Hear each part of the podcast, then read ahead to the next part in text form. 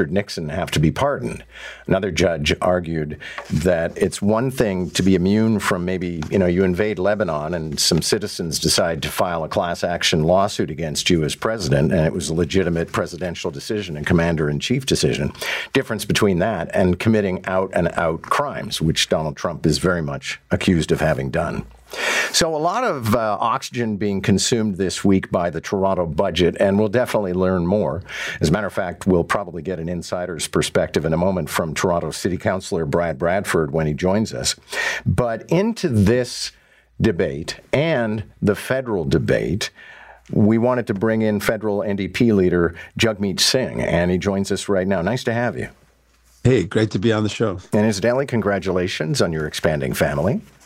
Yes, yes, indeed. We've got a new baby girl. Quite excited about that. So let's talk about the fact that I don't know why the federal Liberals are dragging their feet on this $250 million that Toronto wants for having already looked after a federal jurisdiction, refugees.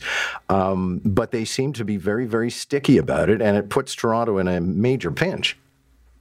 It absolutely does. And, and we all recall those really sad and heartbreaking images of people that have really fled the worst of the worst. If you talk about refugees that made their way to Canada, these are people that are fleeing persecution, that are being targeted for who they are, or maybe for political views, or whatever the case. They are in imminent threat of of deaths in some cases, torture, imprisonment, just for being who they are or for expressing a view. And so they flee those places coming to Canada for refuge and then end up on the streets of Toronto. And so that's clearly not something that we should be doing as a nation. That's that's wrong that that happens.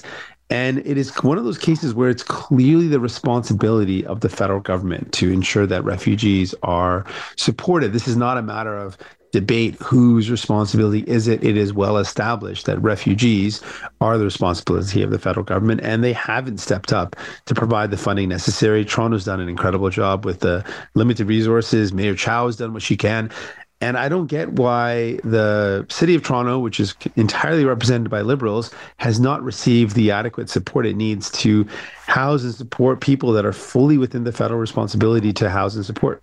Okay, well th- then maybe it's there's no point in asking this next question because I was I was going to ask you why are they stiffing us? And you're right, you pointed this out. We've got one independent MP, one conservative MP, and then across the board it's liberals. You'd think they'd want to be nice to the joint.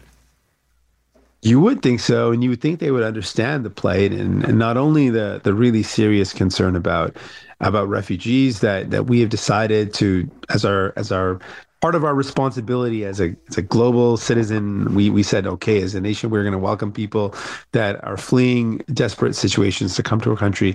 We owe it to them to ensure that they're well received so they can then make it uh, contribute back and, and get their feet on the ground and be able to build a life for themselves in their new country. So I don't get that. On top of that, there are other really crushing pressures that Toronto's going through. And it doesn't feel like the Liberals are there for the city and for the people of the city. Okay, so do you think the NDP can flip some of these seats in the next election just on the basis of the cold shoulder we're getting from the Liberals? Well, I would I would put the case to to Torontonians that after now almost nine years of Liberals has has having a Liberal MP made Toronto safer, easier to get around? Public transit has it improved? Has it become more affordable? I think the resounding answer would be no. It's not become more affordable. It's not easier to find a place. In fact, all those things have probably gotten worse. And I would say anything that we've seen the Liberal government do in the past couple of years uh, any of the steps forward to make life better for people have been directly a result of us forcing them to do it. Whether it's uh, childcare legislation, which has changed the lives for a lot of families, we forced that legislation to make that funding permanent. The dental care program that's going to help millions of seniors and kids under 18, we made that happen. Uh, so anything positive coming out of the federal government, we're forcing them to do. They've been in power and could have made a lot of difference in people's lives and haven't. So I put the case to, to Torontonians that they need someone that's going to fight for them and on their side, and that's us. That's New Democrats. And I appreciate it's not a coalition government that you're in; it's an agreement that you made. But what can you do, if anything, to put the screws to the Liberals to hand this money over? That's what we're planning to do for the new session. We're going to continue to use the power that we have and force this government to act. Uh, that's been what we've done over the past couple of years got the GST rebate, which put money in people's pockets. Like I said, the dental care benefit that's going to help millions of seniors and kids under 18 to get their dental care needs and save them money.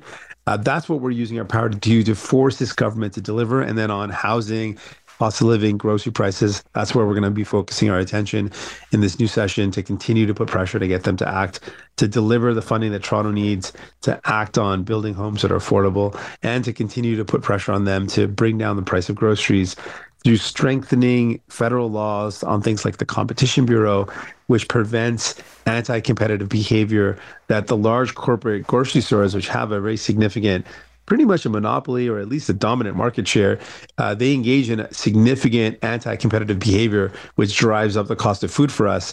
We know that corporate greed is dr- the major driver of high cost of food, and we're going to use our power to tackle that. Good to have you. Thanks a lot. Thanks so much. Jagmeet Singh is leader of the federal NDP. Will be interesting to see what does happen in the next election. People, for example, forget that Toronto was a conservative stronghold for uh, a goodly term. But the aspect there was like there were a lot of very, very uh, influential and cabinet appointed MPs for the Conservatives in the Mulroney years. But this ain't Brian Mulroney's Conservative Party anymore. So I'm not sure that necessarily ridings will flip to the Conservatives. And if they start flipping to the NDP, is that something that could happen? An awful lot of ridings, as you know, you probably know from whatever riding you may find yourself in, certainly flipped from uh,